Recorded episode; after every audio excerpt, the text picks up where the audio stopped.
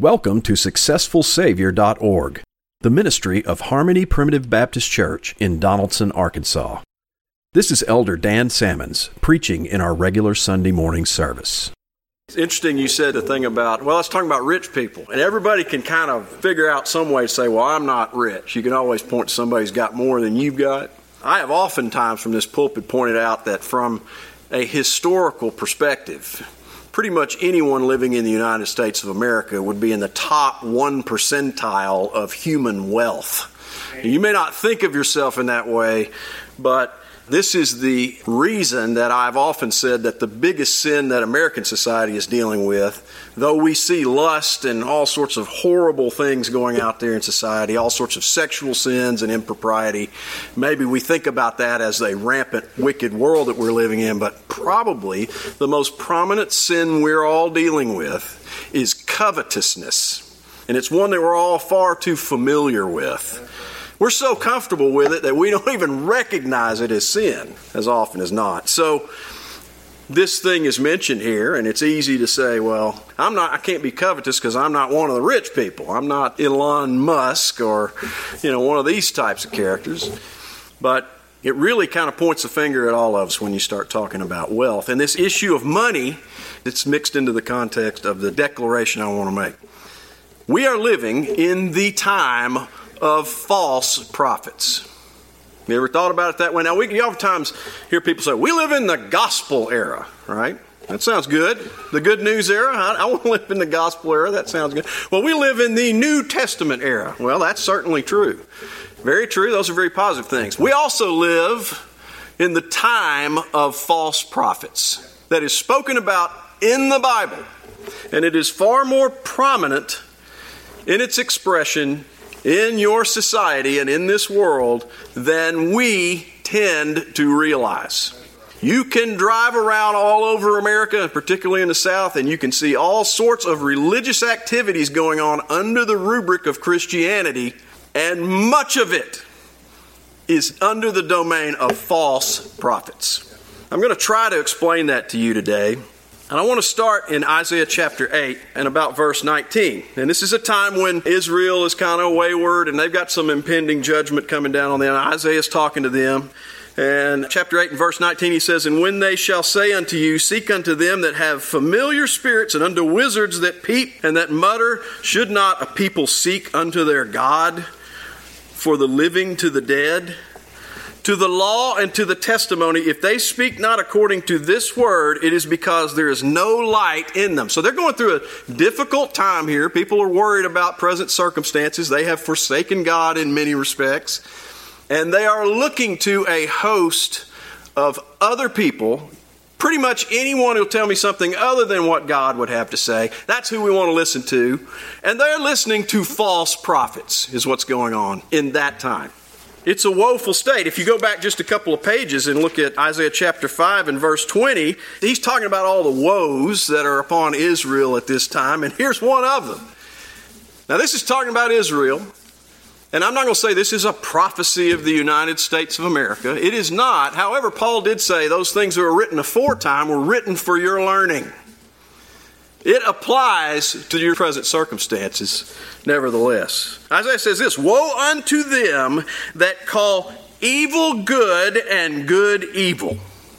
Does that sound remotely familiar to what's going on in our society today?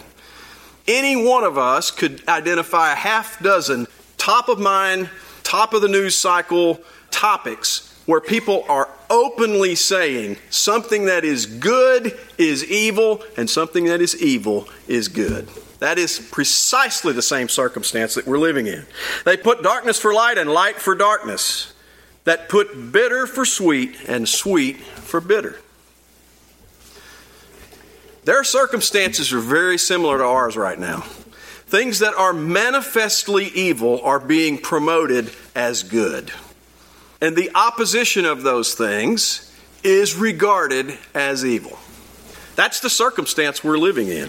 Isaiah back in chapter eight, continuing on after he says, uh, there's no light in them if they're not speaking according to God's word, these false prophets.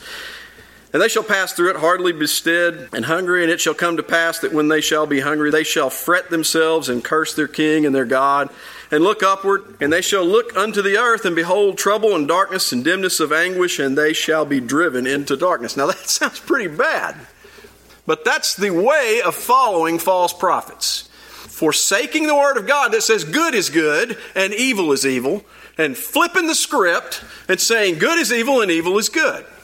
It does not end well. That is the same sort of circumstance that we're living in right now. So I've been preaching through Second Peter, and I'm going to pick that up in chapter two now, which is where we ended off last time. And I'm going to try to talk about false prophets. And in the time I have left, I'm going to try to hit a number of points here. I'll give them to you. I don't know if I'll hit them all. This might be a two-parter. First, I want to talk about the existence of false prophets, because I fear that we are not as aware of their existence as we should be. A precursor to that is just to say there's a lot more of them than you think. I'll try to prove that point to you. The existence of false prophets, the doctrine of false prophets, the methods of false prophets, the fruit or the damage that false prophets create, the effectiveness of false prophets. You ever think about that one? False prophets are effective, at least for a season. We'll look at that. The motivation of false prophets. And we'll close with the limitations of false prophets. There's things false prophets are able to do in this world, but there's things they're not able to do in this world. And it's important that we know that. Let's start with the existence of false prophets, and that's really in our primary text here, Second Peter chapter two and verse one. But there were false prophets also among the people. We just hit that, did we not? That was Isaiah. They're going and trying to find anybody who'll tell them anything, usually something that makes them feel good in the here and now, but doesn't tell them the things that God would tell them, that would correct them and rebuke them and tell them they need to change and repent and, and follow God. There were false prophets among the people, even as there shall be false prophets among you. Now that is a New Testament passage. That is talking to the church. It addresses us in the here and now. That is the basis upon which I have said we are living in the time of false prophets. We're supposed to be an assembly of hard shalls here. That's a hard shall verse. You got to believe that one as strong as you believe Matthew one twenty-one. There shall be false prophets, false teachers among you. Now, this is just an ironclad certainty. Very important that we recognize it and not shy away from it. Now, having established that they exist, let's talk a little bit about what they're going to do and what their doctrine is. Who privily shall bring in damnable heresies, even denying the Lord that bought them, and bring upon themselves swift destruction. So, let me summarize that for you. What they teach is not good. It's not good for you, and it's not good for them. There's an intriguing statement made here about the Lord that bought them. And I'm not going to explore that in this sermon, because that's a kind of a rabbit trail, but maybe I'll follow up with an article on the blog here in the coming days to make some statements about that. It's an intriguing statement, and one that I think has some interesting explanations to it. But I, I want to leave that alone for now and just accept the fact that these people, these false prophets, are going to bring damning heresies, damnable heresies, denying the Lord, and they're going to bring themselves swift destruction. So, important that we recognize this is stuff that goes on in our world. In the New Testament era, we're surrounded by this as kind of our context. The Lord Jesus Christ talked about this, and we'll get to that in just a minute. The second thing I want to cover is what is the doctrine that they preach. So we know that they exist. They shall be among you. We're going to all affirm that. Let's try to identify them. How can we identify these people? Let's look at the doctrine they teach. Galatians chapter one is a good place to go to sustain this idea of the sort of doctrine that creeps into the church as a result of false prophets. It happened at the churches of Galatia. By the way, that carries with it a very important corollary. If this happened in the churches of Galatia, as is codified in the Bible, it happens in old Baptist churches, right? So the point I'm trying to make here is it's easy sometimes to relegate it to, okay, these bad things happen, that happens in some other denomination. That's what those so-and-sos over there are off into. Well, some of them are, by the way. I'm not going to shy away from that. But this happened in the church of Galatia. That was founded by the Apostle Paul. This is a New Testament church. These things crop up in the church. So wherever you're setting the, the, the meter on, well, this is the Lord's New Testament church and this is not, I'm saying it crops up all over the place, and it could crop up right here. So we have to be on guard for it. And it says this, Paul says this, I marvel, verse six, that ye are so soon removed from him that called you into the grace of Christ unto another gospel. There's two things in view there. One is the gospel, which is known as the grace of Christ. That's what we preach. You are saved entirely by what God did and not by anything that you ever did, period, end of story. That is the grace of Christ. You say, well, I, I did some good things. I got baptized. I believed. I did all this stuff. I, I tried to live right. That's great. That's fine. You should do those things. However, they are ever and only an ex post facto evidence of saving grace already imparted to a child of God that they got by the pure grace of God, and they didn't do nothing to acquire it. Amen. There's two things set up here in contrast. One is God does it all, the grace of Christ. You're saved by God's grace alone, period, end of story. And the other one is another gospel. Now, the word gospel is plastered all over Southern society. You'll see it everywhere on billboards and church ads and all this sort of stuff, to such a degree that you might think we're living in this great cloud of gospel truth. But much of what is preached under the rubric of gospel is another gospel. Amen. That's not a pleasant truth, but it is true nevertheless. And I say that because what many in Christendom are teaching is another gospel, because it takes the form of, yeah, Jesus did a lot of stuff. Jesus is great. He's just not great enough to get the job done unless you do something to ratify his work. Jesus didn't send a bill to Congress and get it approved, and then you're sitting there like the president and you're going to decide whether or not you're going to veto it. It does not work that way. Jesus got the job done for his people. That's all there is to it. And any form of Christianity that is appending a list of to-dos into the realm of eternal salvation is preaching another gospel. That has massive ramifications on how you walk out into this world and begin to assess what's going on in this world as Christianity. Some of them are very disturbing. I'll leave you to work that out in your own minds and and whatnot. But that's just the truth, which is not another. So it's not as if, well, you got your gospel, we got our gospel, and there's all these gospels. Everybody's got their path. It's not an Oprah Winfrey many paths to Jesus arrangement here. It's not another. So Paul says it's another gospel, yet it's not another. In other words, it's not the gospel. It takes the name of gospel. It perverts and twists the message of the gospel. And it says this, there be some that trouble you and would pervert the gospel of Christ. That's what men do. They pervert things. We're a bunch of perverts. We're fallen, depraved people, and we'll mess up anything if you give us sufficient time to meddle around with it. So we have done with the gospel in much of Christendom today. Paul goes on to say, but though we or an angel from heaven preach any other gospel unto you than that which we have preached unto you, let him be accursed. In other words, even if I lose my mind and come in here and start telling you something different, you shouldn't believe that. You should believe what I'm telling you now about the grace of Christ. He calls uh, accursed is anathema. You should just be completely out of here with that stuff, right? That's the idea that's in mind. So the primary way that false prophets influence the world and the church. There's many, many other ways that they influence the church to, to deny a host of other doctrines. But we're really talking about what's in the core of the Christian faith. If you attack the core, then all these other ancillary things, they're going to go falling by the wayside as well. If you can get the core messed up, it's like if you've ever known someone in your family that started losing their mind, they have all sorts of other problems, right? It causes all kinds of problems. If you attack the core, then all sorts of other things start to fall apart. This is where false prophets operate. They operate at the core, and what they do is they append things to the list of requirements for eternal salvation. That's the primary thing they try to do.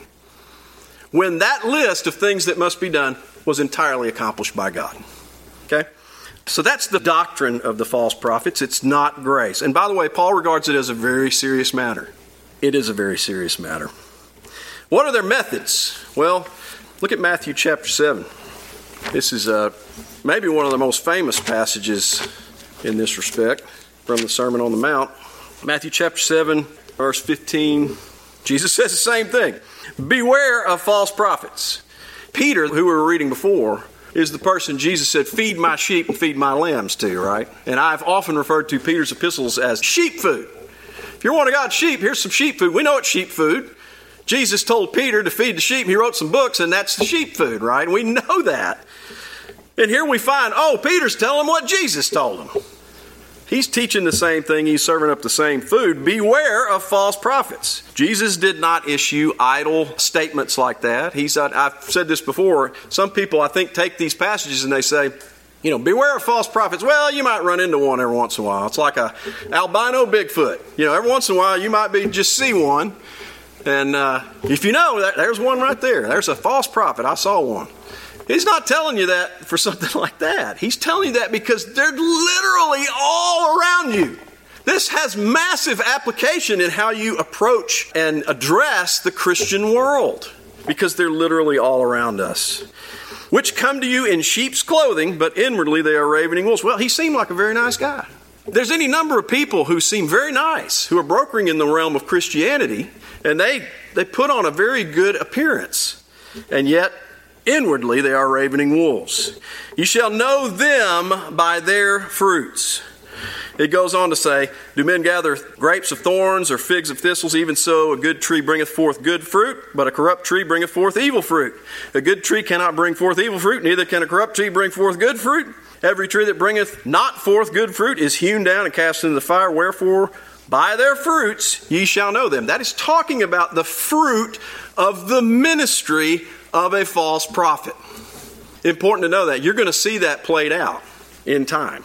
There may be a season where everything seems like it's going fantastically, but you're going to, you're going to see some bad fruit in that. And primarily, the bad fruit that's initially created by false prophets is in proselytizing innumerable people on the false notion that Jesus didn't really get the job done and convincing them that the things they made them do was what was instrumental in getting them over the hump and getting into eternal salvation. That's the primary fruit, but then it has all sorts of secondary fruits that grow beyond that.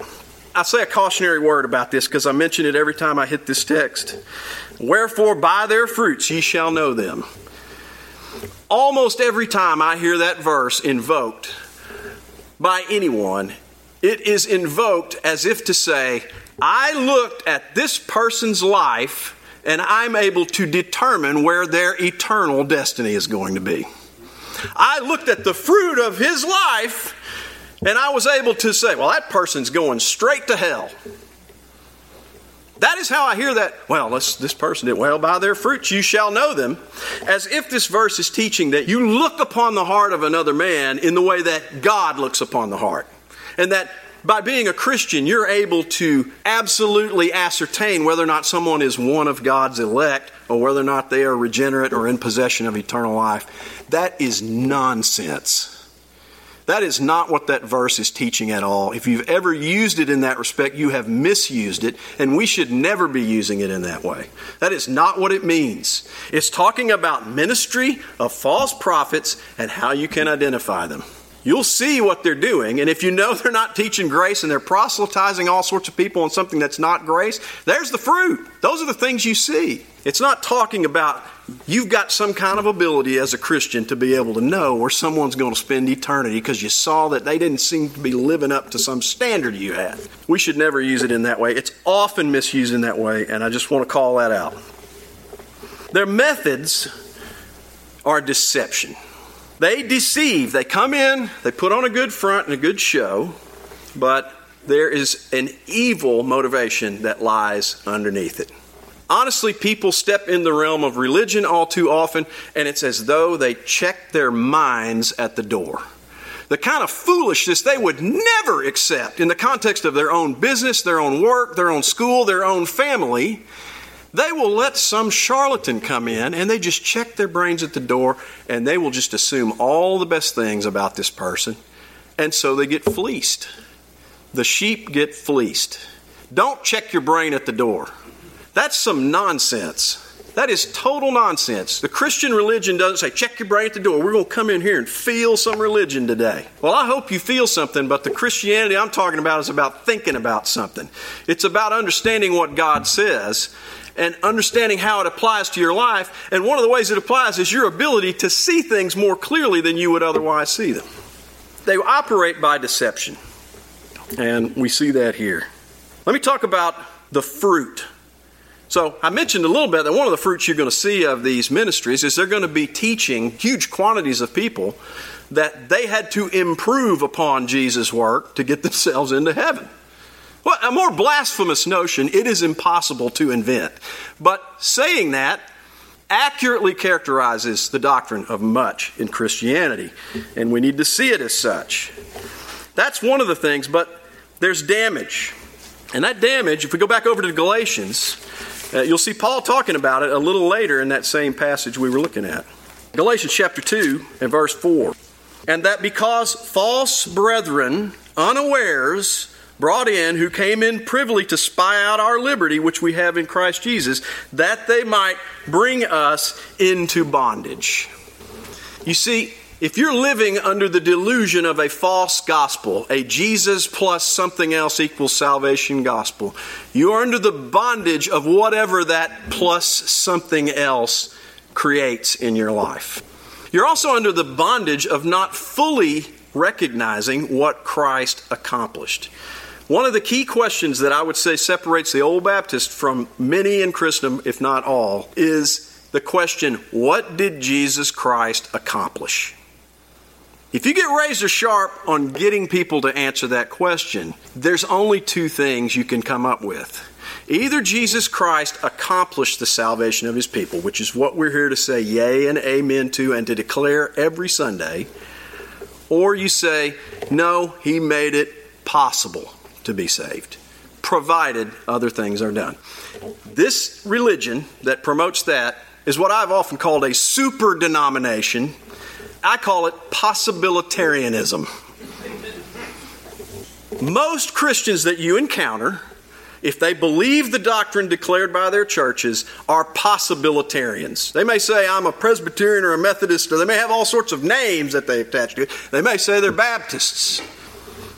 But the reality of their doctrine is that they are possibilitarians. We promote the gospel that Jesus Christ made it possible. That is another gospel. The gospel is the grace of Christ. Christ accomplished the salvation of his people. So it places people under the bondage of works. So that's really part of the fruit or the damage.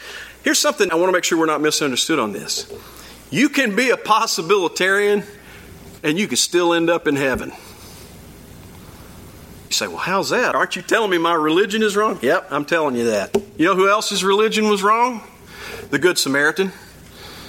Samaritans have a messed up religion. You read through the Bible, you're going to find, well, they took Judaism and they took all these Assyrian ideas. They built a new mountain and a new worship service and all this sort of stuff. And we're doing all these things. And Jesus is like, there's a guy with the love of God in his heart. I'm telling you, the gospel is so strong and so good of the accomplished work, finished work of Jesus Christ, that it's going to deliver people to heaven who never actually understand that in this lifetime. Some of those people are possibilitarians. And the purpose of the New Testament church is to uphold the gospel. It's to instruct people in the truth and to take them out of the bondage of thinking, did I do the right things? Now, if you get involved in a possibilitarian assembly and they've told you A, B, and C must be done, and you've done A, B, and C, and then your friend across the road says, well, no, no, no, wait a minute. I'm in a different possibilitarian assembly. B, C, and D is good, but you got to do E, and you really don't have to do A. Wait a minute. Am I sure I got this right? They got a different checklist. If I'm wrong, I'm probably going to hell, I guess. If they're wrong, they're going to hell. And I don't want to talk about it, so let's just leave it alone. The gospel, properly understood, will comfort both of those people. Because it's going to say, there's a list. There's a list. I agree with you, there's a list. Jesus Christ is responsible for the list. Okay? He chose the people. He died for them. He's going to deliver them to eternal glory. And it is a blessed truth to know and understand that. It'll deliver you from bondage.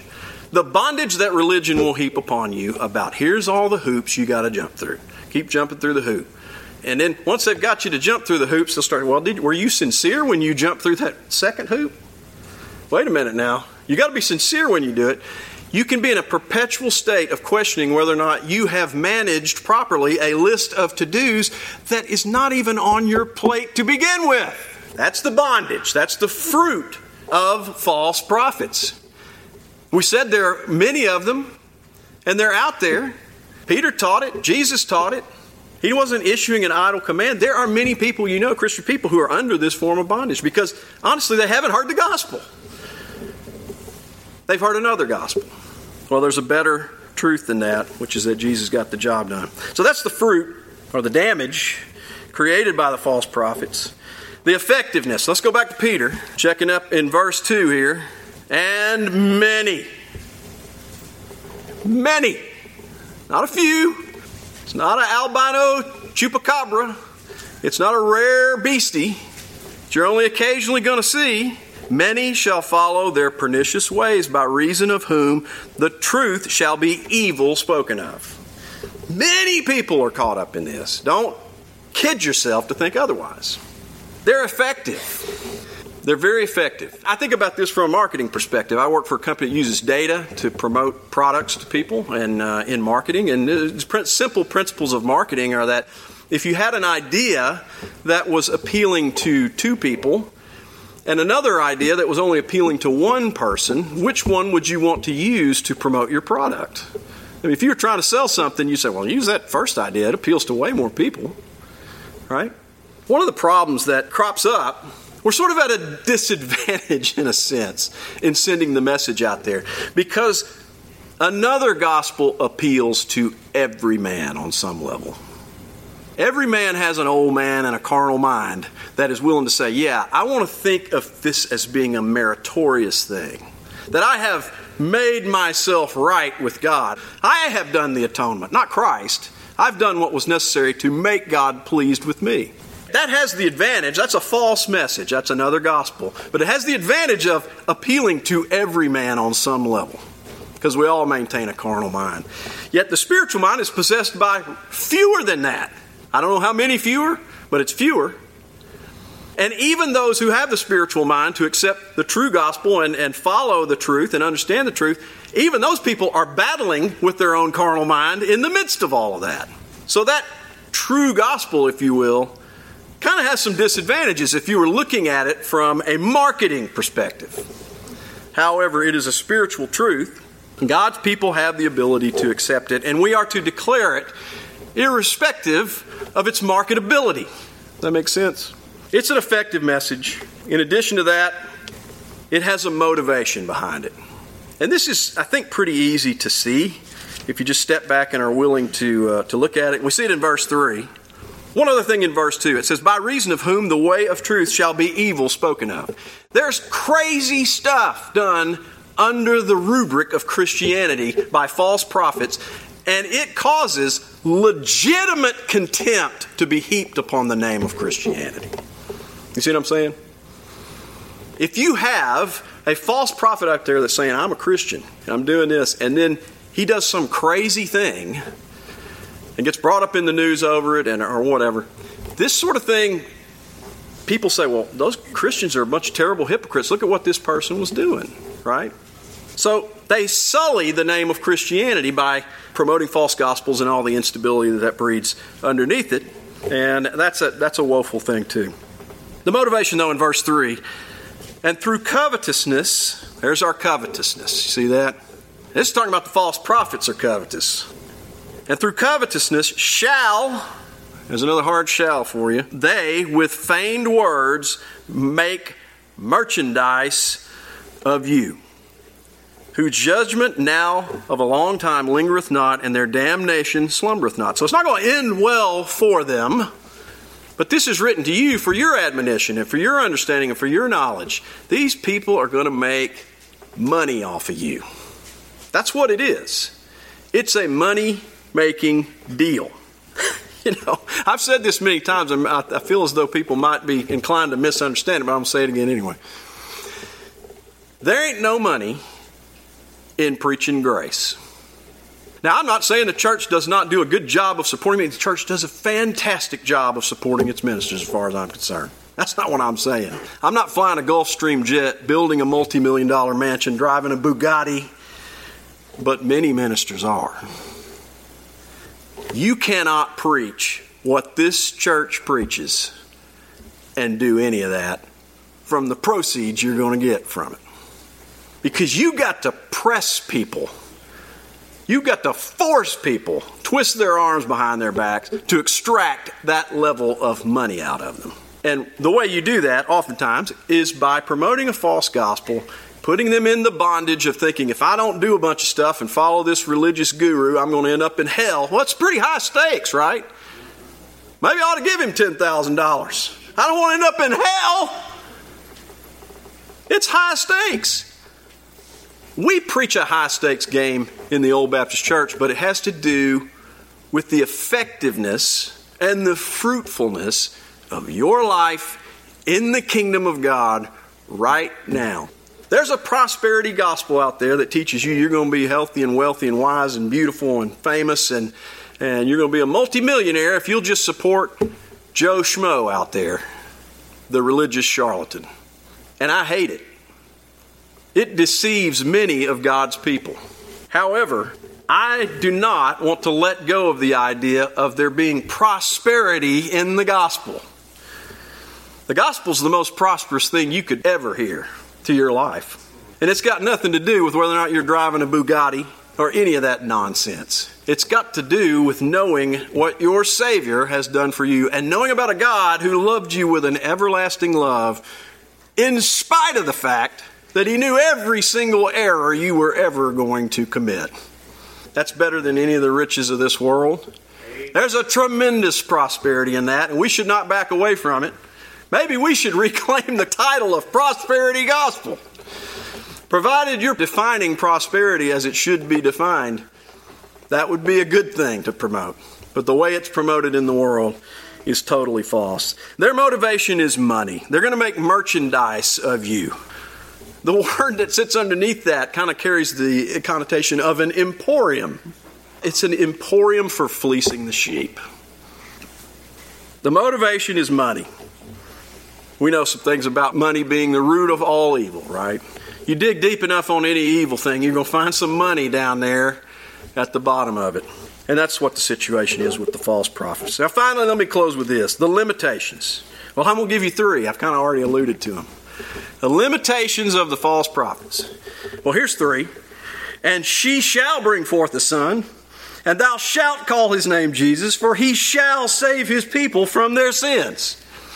That's a limitation on what the false prophets can accomplish in this world. They can't do anything to overturn that. The covenant whereby we are saved is unalterable. God purposed to save his people from before the foundation of the world. Christ died for them. His death is unassailable. It accomplished its end. It is going to happen, whether you like it or not. That's the gospel truth of the matter. Nothing a false prophet could ever declare, no amount of money he could fleece out of one of God's sheep in the emporium of merchandising you, is ever going to land anyone in hell for whom Christ died. It just cannot happen. So they can be effective, and they're effective in the ways they can be effective, but they have limitations, and they cannot reduce the number who are ever going to be eternally saved. They just can't. Because God made covenant promises, and they cannot be broken. So they have their limits, and their limits are really restricted to the here and now. They can really confuse, depress, and confound the minds of people in this lifetime who don't know the truth. That's where they operate. But there's a second aspect that they're limited on, it's also part of the covenant. And that goes back to Isaiah, and we'll close here. We read Isaiah chapter eight uh, in the last part of that chapter. But picking up in chapter nine, we find some hopeful words. And I think you'll see in this a prophecy of Christ. Chapter nine, verse one, nevertheless, the dimness shall not be for such as was in her vexation, when at the first light he afflicted the land of Zebulun and the land of Naphtali, and afterward did more grievously afflict her by the way of the sea, beyond Jordan in Galilee of the nations. The people that walked in darkness have seen a great light. They that dwell in the land of the shadow of death, upon them hath the light shined. These people were going through a rough patch and inclined to follow a bunch of false prophets. But you see, nevertheless, that there's a light that shines through all of this. And if we skip down to verse six, we'll pick up and we'll see this, and this will definitely resonate with you as a testimony of our Savior. For unto us a child is born, unto us a son is given, and the government shall be upon his shoulder. Can you imagine? How many of you would raise your hand right now and say, I got problems with the government right now? Our government is a hot mess. It's awful. There's all sorts of horrible things going on with our government. Our nation is in great distress. Guess what? The government's going to be upon his shoulders. We don't see that now, but we're going to see it in fullness at some point. All of this false prophecy stuff is going to be completely rooted out at some point in the future when the government is upon his shoulders. Because right now the government's kind of on our shoulders, isn't it? And we're not doing so good with it. And his name shall be called Wonderful, Counselor, the Mighty God, the Everlasting Father, the Prince of Peace. And the increase of his government and peace there shall be no end. Upon the throne of David and upon his kingdom to order it and to establish it with judgment and with justice from henceforth forever. Well, his government is going to increase, and it's going to continue to increase. And at some point on that last day, it's going to completely root out the evil that exists in this world. The government will be resting entirely on God's shoulders in all of its fullness. And we're going to see that manifest. You're not going to have any more false prophets in that day. It's all going to be rooted out. And as that government increases, the false prophets will be done away with. They can never do anything to prevent Christ from saving one of his own, but they can sure make things a lot more difficult and confusing and unpleasant for those who are deceived by them in the here and now. But they're going to be gone. And they'll be gone henceforth and forevermore. And we can take comfort in that and take comfort in the fact that we've heard the gospel and we know what Jesus Christ has accomplished. Thank you for listening to Successful Savior dot org, the ministry of Harmony Primitive Baptist Church. This has been Elder Dan Sammons preaching in one of our regular meetings. Come and join us as we worship God in the simplicity of Christ every Sunday morning at four sixteen North Hall Street in Donaldson, Arkansas. At Harmony, we don't have many things you'll find in the popular churches of our day, but we do have a successful Savior. We invite you to come and see.